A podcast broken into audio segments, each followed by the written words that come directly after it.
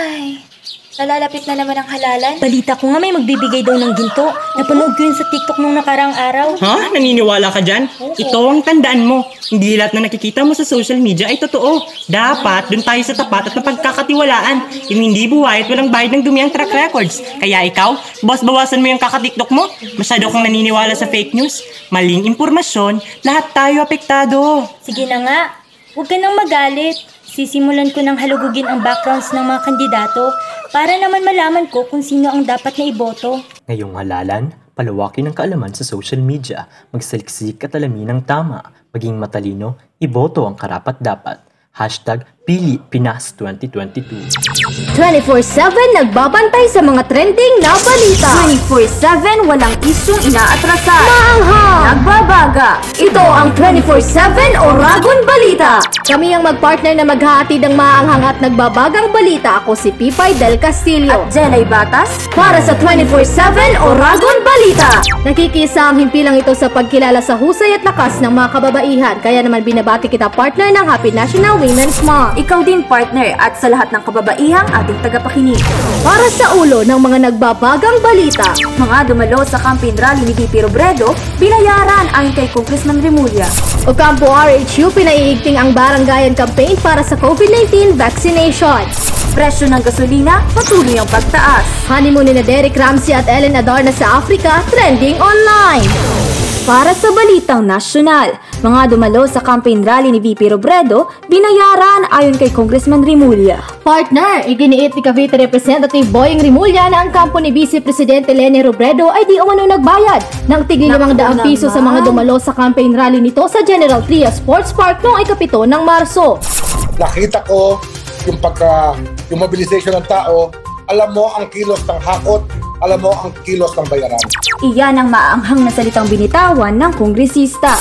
Niradtag din ni Rimulya ang mga kabataan na dumalo na mga miyembro di umano ng Communist Party of the Philippines at New People's Army. Dinipensa naman ng panig ng Vice Presidente ang mga paratang ng kongresista. Siniguro na walang bayaran at takutan na nangyari at ito ay voluntarismo mula sa mga dumalo. Kami naman pala. Nako, meron ho tayong bad news para sa ating mga tsuper. Presyo ng gasolina patuloy ang pagtaas. Pakinggan natin ang ulat mula kay General Galvez. Umaaray na ang mga chopper sa patuloy na pagsipa ng presyo ng gasolina sa merkado. Sa katunayan, tumaas na naman ngayong araw ng mahigit 5 piso ang litro ng diesel, 4 na piso 10 sentimo sa kerosene at 3 piso 60 sentimo naman sa gasolina.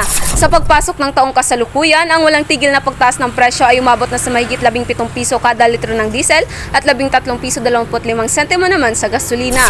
Sa kabila ng patuloy na pagtaas ng presyo ng gasolina, hindi pa rin napagbibigyan ng gobyerno ang petisyon ng mga chopper sa isang pisong dagdag pasahe. Ito si General Scalvez para sa 24-7 Oragon Balita.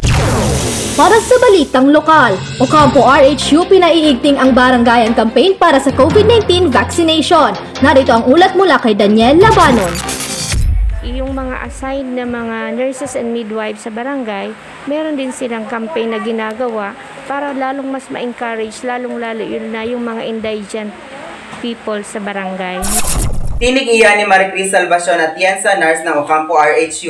Dagdag pa nito, isinasagawa rin nila ang Information Dissemination Campaign upang mahikayat ang mga mamamayang hindi pa bakunado na magpabakuna na habang ito ay libre pa. Ayon sa kanila, umabot na rin sa 63% ang bilang ng mga fully vaccinated simula sa buwan ng Abril noong nakaraang taon hanggang sa kasalukuyan.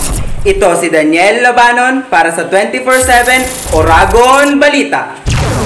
Para sa huling balita, Kilig Match mga Mars! Masayang ibinahagi ni na Ellen Adarna at Derek Ramsey sa kanilang Instagram post ang kanilang honeymoon getaway noong Pebrero sa Tanzania, Africa. Ikwinento din ni Ellen sa kanyang mga post ang kanilang mga naranasan habang sila ay nasa African wildlife. Makikita naman sa kanyang post ang litrato nila na magkayakap at sweet sa isa't isa. Uy, sana all partner! Tried and tested naman ang sagot ni Derek sa post ng kanyang asawa na ayon sa kanya ito ay naglalarawan sa kanilang pagsasama. Ang kanilang honeymoon ay unang nakaschedule noong Enero ngunit na-postpone dahil sa pagtaas ng mga kaso ng COVID-19 sa panahong iyon.